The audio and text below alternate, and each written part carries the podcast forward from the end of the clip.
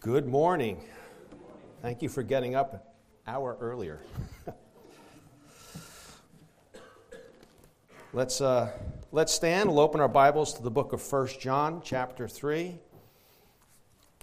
First, we'll pray and we'll read the first 10 verses. Father, we do look to you. For where else can we look? Because you alone have the words of eternal life. All that we need is found in Christ Jesus. It's found in the great love of God for us at the cross. And so, Father, we ask that you would make yourself known to us today through the preaching of your word. We ask that the Holy Spirit would enlighten our minds and our hearts to hear and to understand what our great God says to us and to understand the great love of God for us. We ask it for the glory of Christ. Amen. 1 John chapter 3 verses 1 to 10. See what kind of love the Father has given to us that we should be called children of God, and so we are. The reason why the world does not know us is that it did not know him. Beloved, we are God's children now, and what we will be has not yet appeared. But we know that when he appears, we shall be like him, because we shall see him as he is. And everyone who thus hopes in him purifies himself as he is pure. Everyone who makes a practice of sinning also practices lawlessness. Sin is lawlessness. You know that he appeared in order to take away sins, and in him there is no sin. No one who abides in him keeps on sinning. No one who keeps on sinning has either seen him or known him. Little children, let no one deceive you. Whoever practices righteousness is righteous as he is righteous. Whoever makes a practice of sinning is of the devil, for the devil has been sinning from the beginning. The reason the Son of God appeared was to destroy the works of the devil. No one born of God makes a practice of sinning, for God's seed abides in him, and he cannot keep on sinning because he has been born of God. By this it is evident who are the children of God and who are the children of the devil. Whoever does not practice righteousness is not of God, nor is the one who does not love his brother. It's the word of the Lord. You may be seated. As we come to chapter 3 in our study of 1 John, well, the title is actually Fellowship with God, Belonging to God. And as we come now in our really a series on the fellowship with God, as we've been in 1 John, we come to chapter 3, there's a shift now in the text. There's a big shift in the text. John is no longer uh, giving us warnings and tests. He now begins to lay out the foundation of, of, of what it means to be a child of God, of what it means to walk in the light, to know that you know that you know the Father, to know what it means to be obedient, to love your brother and to not fall sway to the Antichrist. He tells us essentially that we can maintain a consistent godly witness when our minds are stayed on the Father. All of what John has said previously, he, he makes this transition. He uses the word see. Small word, but a word we should not overlook. Look at what it says in verse 1 See what kind of love the Father has given to us. The word that John uses here for see is not the usual word for see, which is blepo, meaning to look out with the eyes. Here, John uses the word eidon. It means to take special notice of something with the implication of concerning oneself to take notice of, to consider, to pay attention, to concern oneself with. It's the very same word that the disciples used when Jesus calmed the storm for them, and they said, See what manner of man is this? Like, take notice of this, that even the wind and the waves obey him. We cannot under, understate the force of what John is telling us by using this word. This is such an important word. I like what David Jackman says in his commentary about this. He says, There is an aorist imperative. What's an aorist? A snapshot event. An imperative is a command. look, take a, take a moment and take a snapshot and look at something. Look at what? Well, we'll see. He says there is an aorist imperative at the beginning of the verse look, see. The force is that we need to take time to contemplate this love and allow its reality to sink down into the depths of our being. It is meant to take our breath away, to startle and amaze us, so that we are less, left grasping what sort of love is this? Have you ever considered the great love of God? John says, see, observe, contemplate, look at the great love of God. Are you struggling to walk in the light? Are you struggling to love your brother? Are you struggling to have assurance of your salvation? Look to the love of God. This idea of looking and contemplating and considering. It's the very same sentiment David has in Psalm chapter 8, where he says this When I look at the heavens and the work of your fingers, the moon and the stars which you have set in place, what is man that you are mindful of him? And the Son of Man that you care for him. David, who we know was a shepherd, a lot of timeouts, he was an outdoorsman looking at nature and says, Look at this. What is God that he would care about me? Have you ever really thought about that? I mean, really, who are you? Who am I? In the grand scheme of things, who are you? And who am I? We're nothing. We're a piece of dust but God in His love moves towards us. All the creatures in the universe, God chose to love us, His children. John says, Look, look, consider, meditate upon the great love of God and when we look at the love of God, we have to ask ourselves this question What kind of love is this? That's what it says.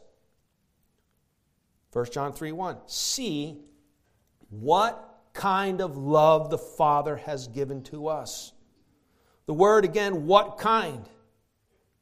Potapos. It literally means from what country? It's a word that they would use in the ancient days when somebody was, a ship was coming to port and they would go and they would say, uh, Potapos, Potapos, what country? Where are they from? And when we look at the love of God, we really contemplate the love of God, it is completely foreign to us. It is foreign to humanity. It is unequaled by any creature. It literally is from another world. It is the love of heaven.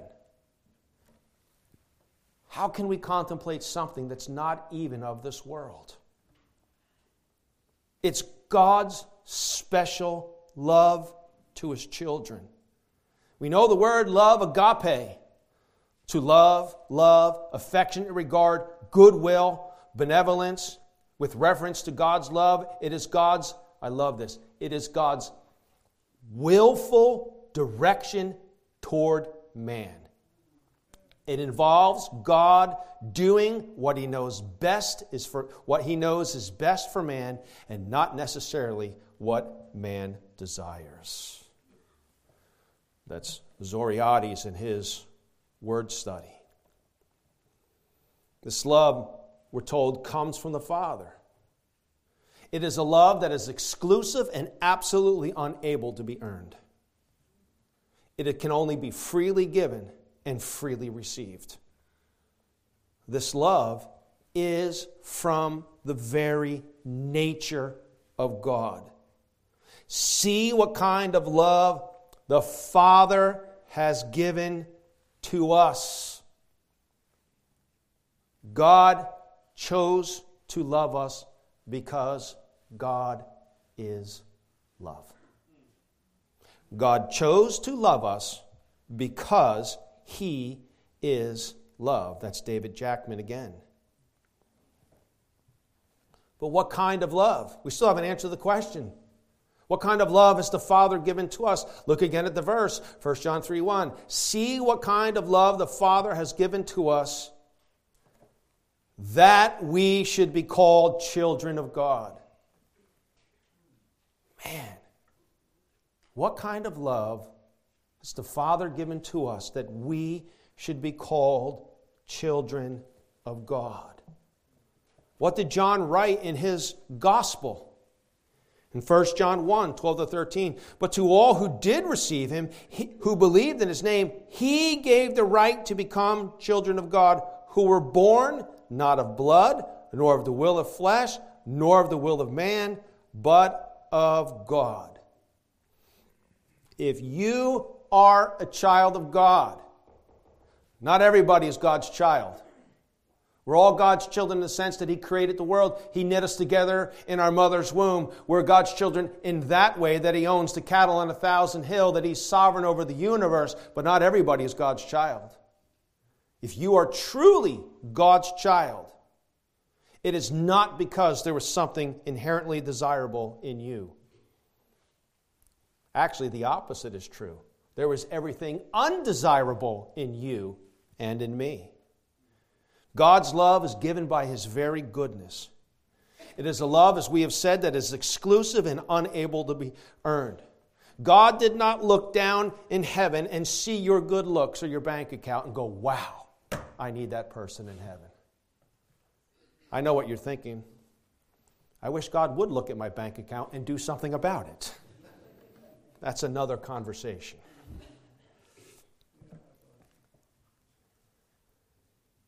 God's love is placed on his children solely because he has chosen to give it. End of story. Mic drop, whatever you want to put there. We, in and of ourselves, are unable to earn or even desire to love God. We were, as the scripture says, without hope and without God in this world. But at just the right time, at just the right time, God shed his love abroad in our hearts and adopted us as his own children. See what kind of love the Father has given to us that we should be called the children of God. We were adopted into God's family. A word that is so deep. It's a word we should take note of, a word of which we should study, a word of which we should be familiar because it is the words of Scripture. The word tells us that we were adopted by God. We were made His child. Some of you may be adopted. You understand what it means to not have a father or mother, or to be rejected, or have lost your mother and father and given away. I can only imagine what that would feel like. The fact is, all humanity is lost. They are outside of the goodness of God. And it was God who chose to love us, to bring us into His kingdom, to make us His own. Ezekiel puts it in a very stark way. Uh, it's not going to come up, but Ezekiel says, Hey, Israel, you know how I found you? I found you alone on the side of the road. Your mother had just given birth to you. She left you there in your own birth whatever that's the placenta and all that stuff. You were covered in blood and you were you were you were in bad shape.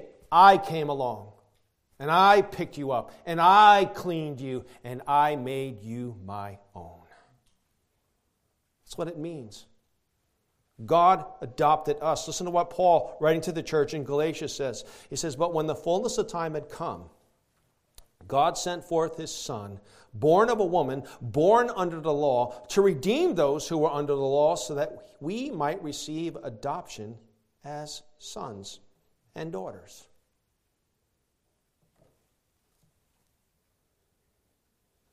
At just the right time. We heard in Sunday school this morning about at just the right time. God made us His because of his great love for us. Adoption is something, in scriptural terms, that cannot be undone. It cannot be undone. God Himself cannot disown you. If God has truly adopted you, He will never say to you, Depart me. As we sing in the song, no tongue can say to me, Thence depart from me. Cannot happen. No wonder John says, You're struggling? Are you struggling in sin? Are, are, are you struggling in despair and worry and the concerns of the world? No, all you need to do is look to the love of God. Look to the love of the Father. Consider the love of the Father. Do you really think that your present circumstance is going to cause God to go, ah, too big for me. I'm sorry, we're done. Our relationship's over. We hit, we, we've come to the end of the road. Cannot happen. Matter of fact, God says to us, when you have the trouble of the world, take heart. I, your Father, have overcome the world. John goes on to tell us of what our title is. You know, perhaps you were given a nickname growing up. And me even saying that, you might be saying, oh, yeah, I, I did, and I wish I never, I wish I never hear that again. Maybe it was a term of endearment. Listen to what God says about you and me if we're truly His child. Again, verse 1 See what kind of love the Father has given to us, that we should be called children of God. And so we are. What does that tell you? It is unalterable, unchangeable. What kind of love the Father has given to us that we should be called children of God. And so we are. What words of assurance that is. Not going to change. I have called you by name. This is your name. You're my child. And so you are. As we sang this morning, I am who you say I am. It is only when we realize this that contentment can come. I saw this great quote from Spurgeon last night when I was going over uh, the sermon. Uh, uh, it's amazing how God puts these things, right? When you're studying, God gives you these things. Uh, obviously, Spurgeon does not equal the scripture in any way, shape, or form, but boy, he's, he's, he's close, right? Um, he says this When a man consciously realizes the love of God is in his soul, he cannot want more than that. When a man or a woman consciously realizes the love of God is in his soul, when we realize what manner of love is this that I would be called the child of God, you cannot want more than that. We are truly God's child, the designation of God's child will never go away. In fact, all of eternity is given to us so that we can grow in our understanding of that title, of that term, of what it means to be declared to be loved by God, to be God's child. John says the world doesn't understand this.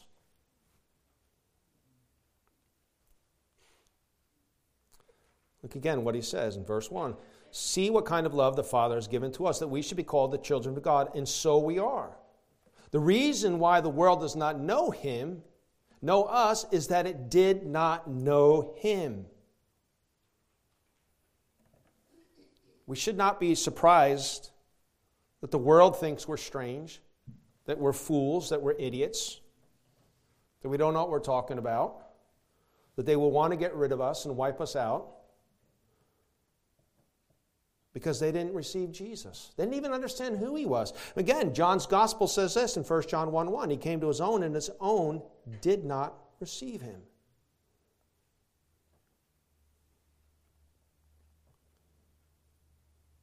Because God loves us, though, and because this world will reject us, because this world does not know God, cares about God, wants to know about God, rather wants to eliminate God, a foolish endeavor that is.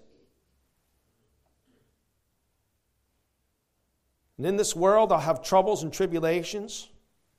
And yet, because of God's great love for me, because of God's great love for you, if you are God's child, you have what I call forward hope.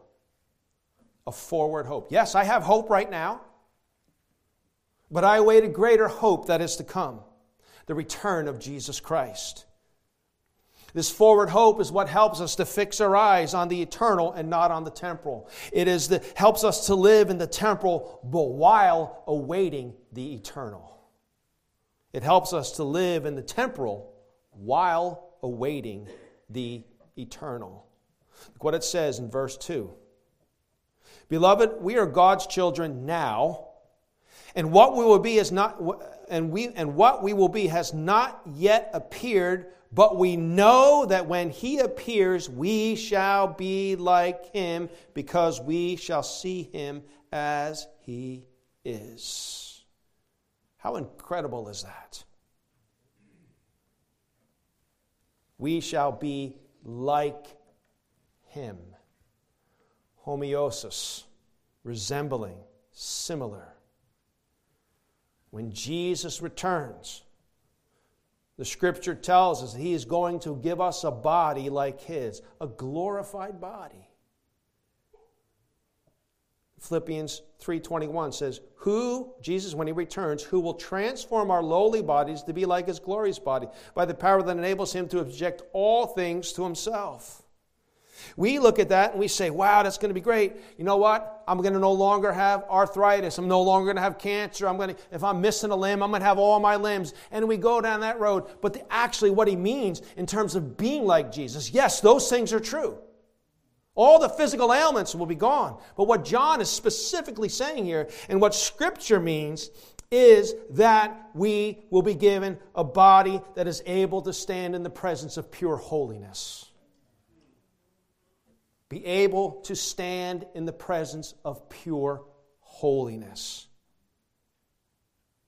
It is a body without the effects of sin in any way. Without the power of sin, the proclivity to sin, all of it's gone. I will be made like him, you will be like him, so that we could stand in his presence forever and ever. How great is our God? Until that time comes, and man, come, Lord Jesus. May we not make it out of the building today. May the Lord come right now. Everybody should be going, Amen to that, I would think, if we have this hope. Until then, God's purpose for us is to have a purified character. To have purified character to be conformed into the image of Jesus Christ. As Romans 8:29 says, for those whom he foreknew, he also predestined to be conformed to the image of his son in order that he might be the firstborn among many brothers. Or as Jude would say, now to him who is able to keep you from stumbling and to present you blameless before the presence of his glory with great joy. God's purpose in Christ Jesus for us on this side of heaven is that we would produce and have within ourselves a purified character. It's a process of sanctification, it's the process of making one holy and pure. It's called sanctification. If we have the hope of heaven, we will want to be found pure and blameless when he returns. We will want our clothes clean, as it were. On special events of our life. If you've been married, you probably remember standing in the mirror. In my case, actually, in my case, I was asleep on the sofa. My brother woke me up and said, uh, We have to go to your. That's, there's, go. there's an indication of Eileen's life. But standing there, looking at the tux, Making sure, right? Nothing there, right? I'm sure you women were looking at that dress, making sure nothing was out of place. You had Becky there, making sure your makeup was perfect. Someone else doing your hair, making sure it was perfect because you want it to look what? Your worst? No, your best. Because you're going to meet your bride. How much more so for God's children? calling us to live a life that is pure. Not perfect, that's heaven. We're to strive for purity here. That's what John says. Verse 3 Anyone who thus hopes in him purifies himself as he is pure. I like what David Allen says concerning this and how we should view purity in our life. He says, You can be no more indifferent to sin than you could be indifferent to a rattlesnake in your house. Well, you know, there, believe it or not, there's actually rattlesnakes around here. It's not, a, it's not a Texas thing. What if you did find a rattlesnake in your house? What would you do? Would you make sure there's everything you can do to get rid of that thing? Absolutely. Why? Because it's a threat, it's a danger, it could kill you. God, forgive us for not viewing sin that way. God, forgive us for having a view of sins even being respectable at times. Jerry Bridges, in his great book, Respectable Sins, they're not respectable. We don't treat them as they should be.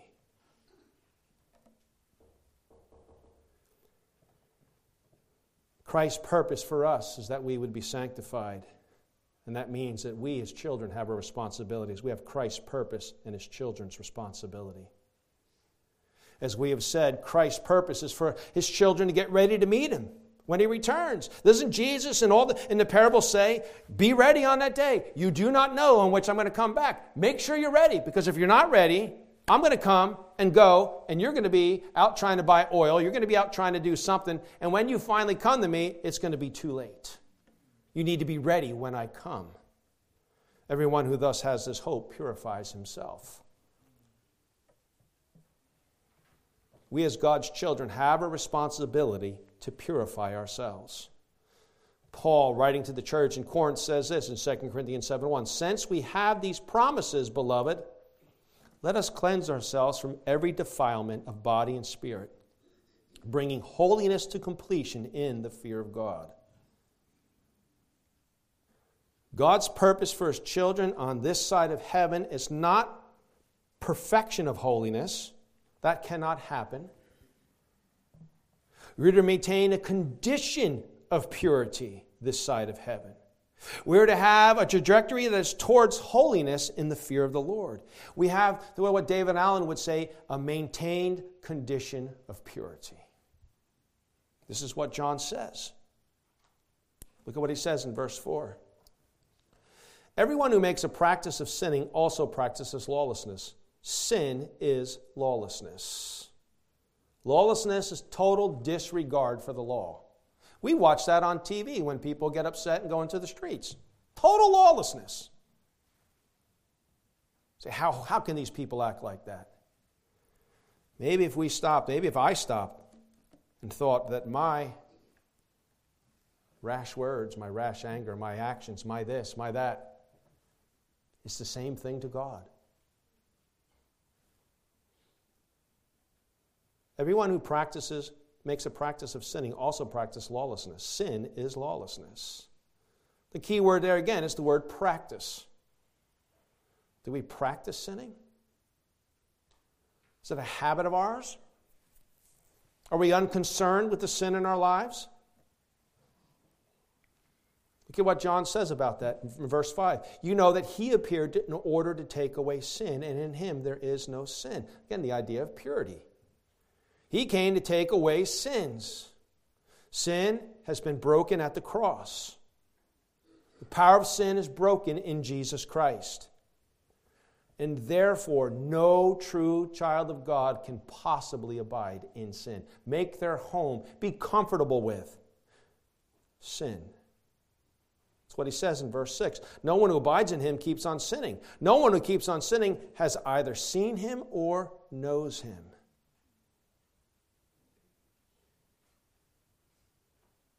Paul warns us that if we continue in a process of sin, if we continue down a road of sin, that eventually it's going to lead to what is called a seared conscience, where it just doesn't bother me anymore at all. I have no concern that I was this or that, or I did this or that, or I looked at this, or it doesn't bother me at all. That's a scary place to be. John, with his fatherly love, warns them to not be deceived in this, to not be deceived about the seriousness of sin. He says, Little children, verse 7, let no one deceive you. Whoever practices righteousness is righteous as he is righteous. Interesting. He doesn't say, Little children, let no one deceive you if you continue to sin. He says, Whoever practices righteousness is righteous as he is righteous.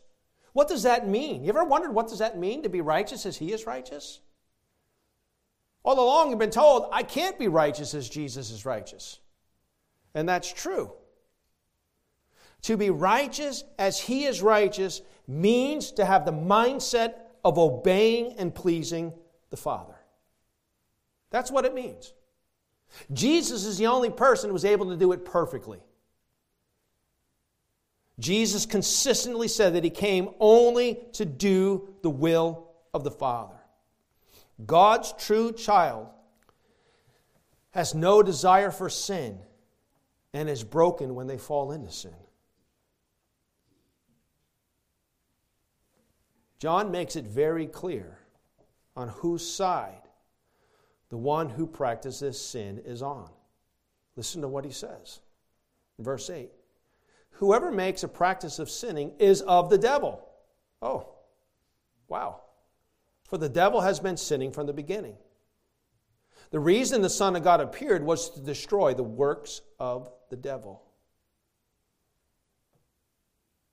You have a practice of sinning? God's word says, then you are on the side of the devil. Those are strong words, aren't they? Should be convicting words. I don't want to be on the side of the devil. Why? The Son of God appeared to destroy the works of the devil. Where were the works of the devil destroyed? At the cross and at the resurrection. Colossians tells us he took the legal demands that stood against us. This he nailed to the cross took it all away.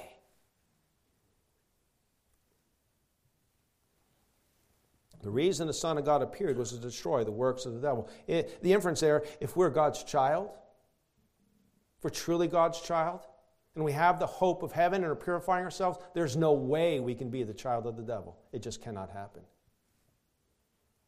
And we need to be sure that if I do fall into sin, that I don't just beat myself up with guilt and over and over, I just can't, and then never get myself out of that because God says, You're not a child of the devil. Repent, confess your sins, and let's move on. He goes on to say this in verses 9 and 10. No one born of God makes a practice of sinning, for God's seed abides in him. And he cannot keep on sinning because he's been born of God. Okay, I don't make a practice. I can't keep it sinning. I may sin. I will sin. Doesn't mean it's okay. But I'm not going to be comfortable living there.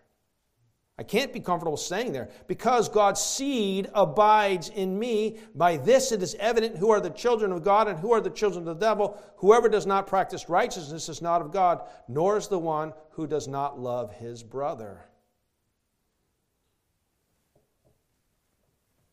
It'll be evident if we're God's child or not. It'll be evident in our conduct. John also tacks on, goes back to, it'll be evident in how we love our brother. If I don't love my brother, the people of God's church, God already told us the love of God cannot possibly be in me.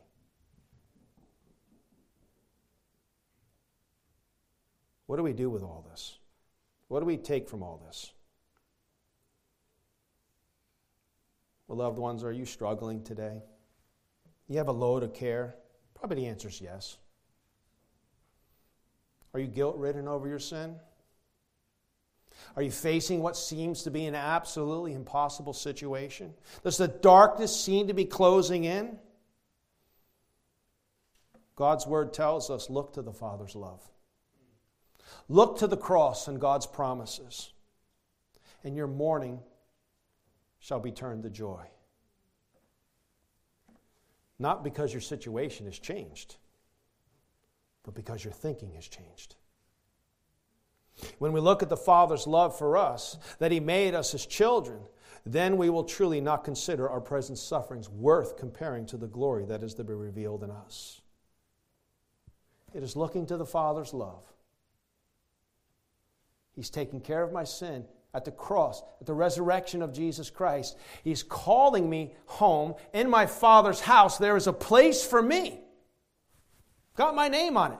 Was there before the world was ever created, was already made for me. It's guaranteed. I'm going to go there. I'm not going to drag myself through it, but He, through the power of my Spirit, is going to get me there. And between the cross, the forgiveness of sins, and heaven, I live right here. And God says, just look to my love. Look to what I've given you. Look to what I give. What has God given you and what has God given me? He's given us His Holy Spirit first to understand God's Word and to apply God's Word. And I think something that is so overlooked in God's love towards us is that He's given us the church. He's given us each other. How many of us, if I were to ask you, and I uh, can say right now, I went through something in life, something so hard, something so, I just, if it was not for the love of God, yes, we get it, but if it wasn't for my church family, I don't think I would have made it. You understand that? Don't overlook God's love and what He's given to you and to me in the body of believers, the church. Immerse yourself in the church. Be part of the church in every way. Come to as much as you possibly can. I get it. We live lives. We live in Bergen County, and it's the busiest place. I get it, all that. But maybe we need to weed out some of our busyness and become more purposeful in the process of purifying ourselves and making ourselves more and more the children of God.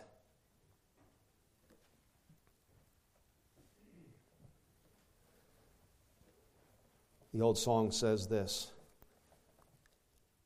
And can it be that I should gain an interest in the Savior's blood? Died he for me who caused his pain, for me, whom him to death pursued. Amazing love, how can it be that thou, my God, should die for me? Loved ones, are you looking to the cross today?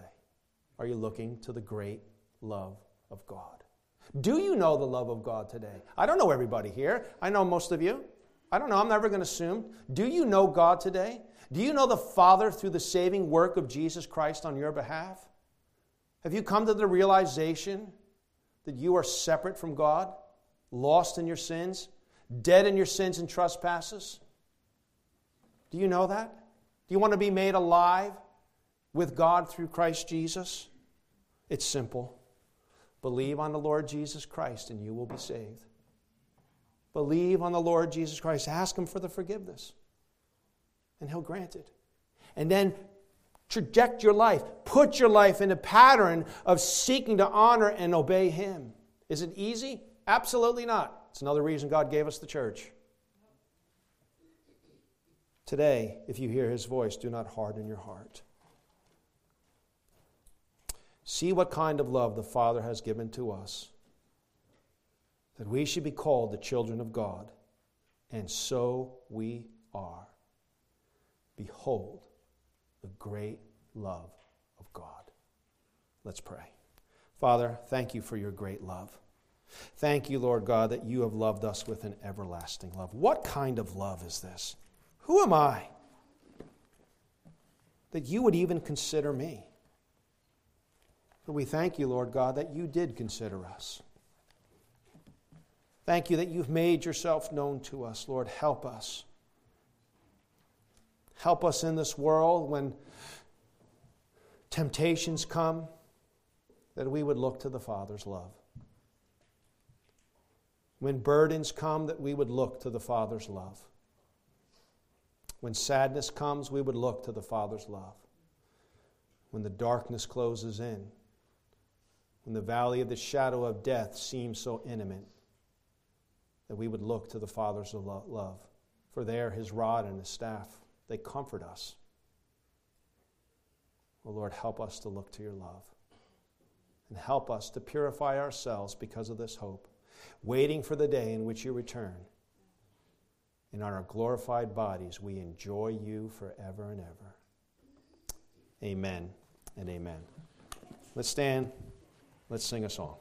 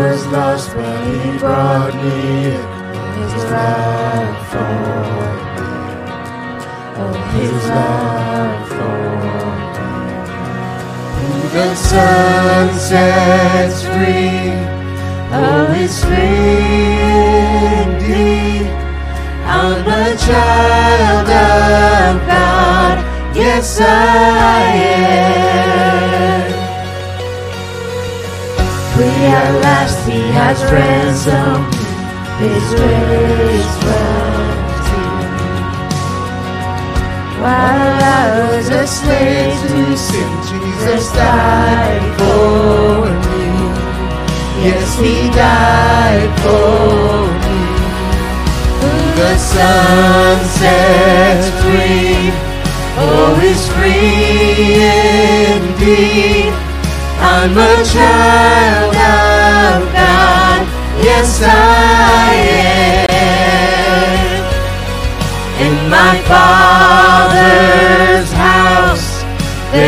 place for me. I'm a child of God. Yes, I am. I am chosen, not forsaken. I am who you say I am. You are for me, not against me. I am who you say I am. I am chosen, not forsaken. I am who you say I am. You are for me, not against me. I am who you say I am. I am who you say I am. The Son sets free, always free indeed. I'm a child of God. Yes, I am. In my Father's house, there's a place for me. I'm a child of God. Yes, I am.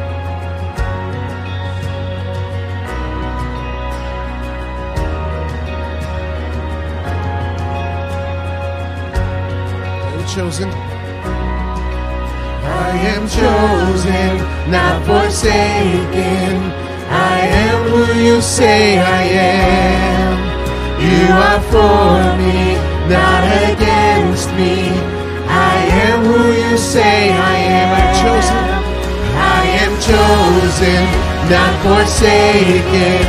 I am who you say I am.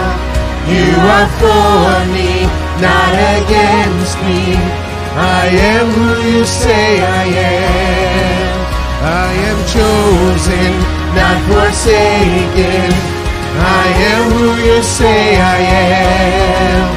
You are for me, not against me. I am who you say I am. I am who you say I am. I am who you say I am. Who the Son sets free, oh, always free indeed. I'm a child of God. Yes, I In my Father's house, there's a place for me. I'm a child of God. Yes, I am. Amen. God bless you all.